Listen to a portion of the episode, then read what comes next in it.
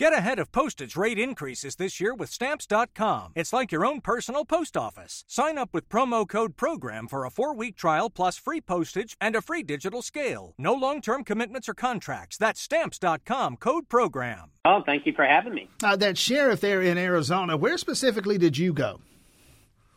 I went to McAllen, Texas, which is right near Brownsville, which is almost the southernmost part of, of the United States. And one of the most uh, frequently traveled, or I should say, frequently crossed border um, that we have on the southwest border. And what did you see?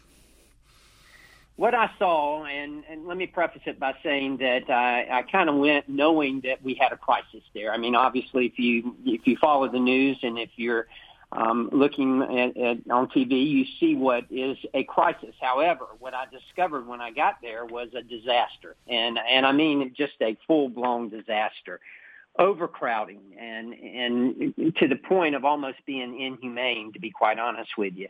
For instance, at the border, at the Customs and Border um, Patrol processing units, we saw a facility that has a capacity of 250, and we were there last Friday. They had 3,500 people there. And of that 3,500 people that they had there, 2,600 of them were unaccompanied children. Just unbelievable that they had that many in, in, a, in a facility that has capacity of 250. And then we, they have the individual pods where they keep the children and where they keep the illegal immigrants and they separate them by age and by gender as best they can. And those pods are intended for a capacity of 33. And in those pods on, on Friday of last week, they had 695 people in there. I mean, just unbelievable. How is that? How does that, that even people. work? I can't imagine just logistically how that works, Congressman Carter. Well, and and it, it is unbelievable. They were literally on top of each other. I mean, it, it, you had to see it to believe it that they had so many people there, and and it was just it was just overwhelming. And what it's causing is just the reverberations, if you will, of what's happening there. Is that the Customs and Border Patrol, who are doing an outstanding job, doing the very best work that they can, but their their mission, of course, and what they're trained for is to protect our borders. They they are there to monitor our borders and protect our borders. However, they've been pulled off of the border, put into the processing units, and they're essentially doing social work. And they're doing a great job, and we appreciate everything that they're doing. They're overworked, there's no question about it. But what it's doing is that it's taking people away from the border where we're supposed to be monitoring it, therefore opening it up for more immigrants to come in, and and this is the key here, other things such as illegal drugs. And, human cartels, trafficking and, and the rest of it. I heard you say earlier, some other context, some other conversation. You, you looked at a 23 mile stretch of border down there, I suppose, in Texas, uh, that was patrolled, ostensibly patrolled by what was it, two or three border agents? Three border agents covering 23 miles where normally they would have 15 to 20 agents. Now, there's no way that three agents can cover 23 miles and do it effectively. And, and the cartels know this. So they'll flood one area with all these immigrants, and then they'll just bring drugs across in the other area.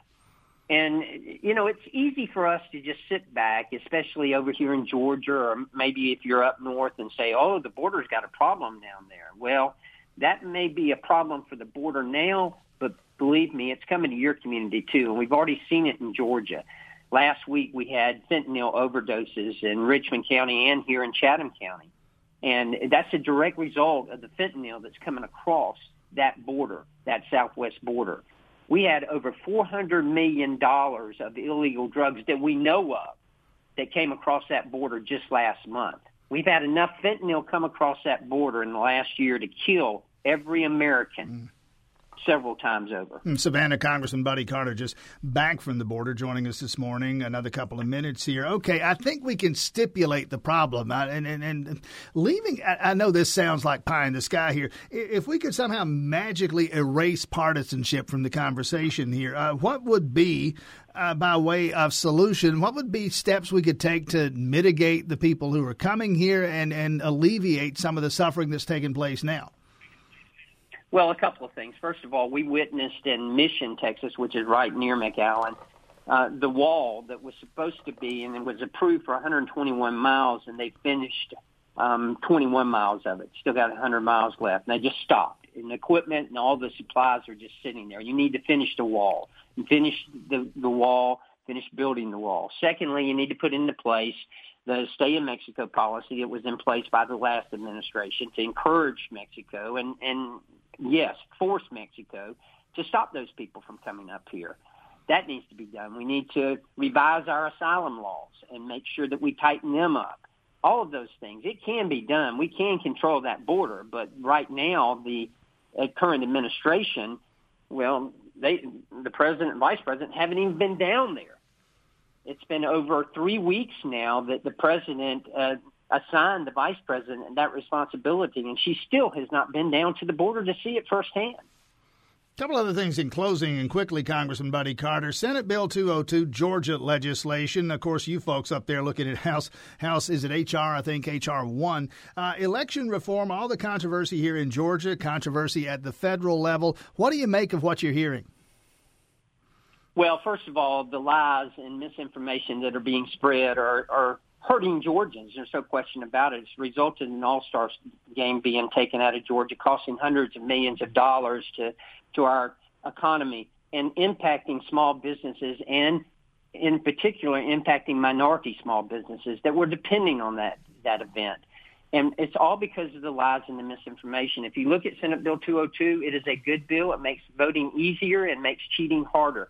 75% of all Georgians said they wanted that. 60% of all um, of all Democrats said they wanted that, and 69% of all African Americans said they wanted that. They wanted fair and, and safe elections. And that's what Senate Bill 202 does. It expands voting in the state of Georgia. If you voted legally last November, you'll be able to vote legally again. If you voted illegally, it's going to be a lot tougher this go round as a result of Senate Bill 202. And finally, let you go on this one. Uh, there is talk, some of it coming from, from your neck of the woods down there, about Congressman Buddy Carter making a run to be Senator Buddy Carter, the 2022 election, the office held by uh, Democrat Raphael Warnock. Now, you in or you out, or have you made up your mind yet?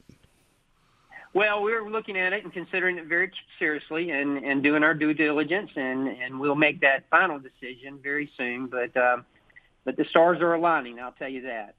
Congressman Buddy Carter, best of luck moving forward. Thanks for your time this morning. Thank you very much.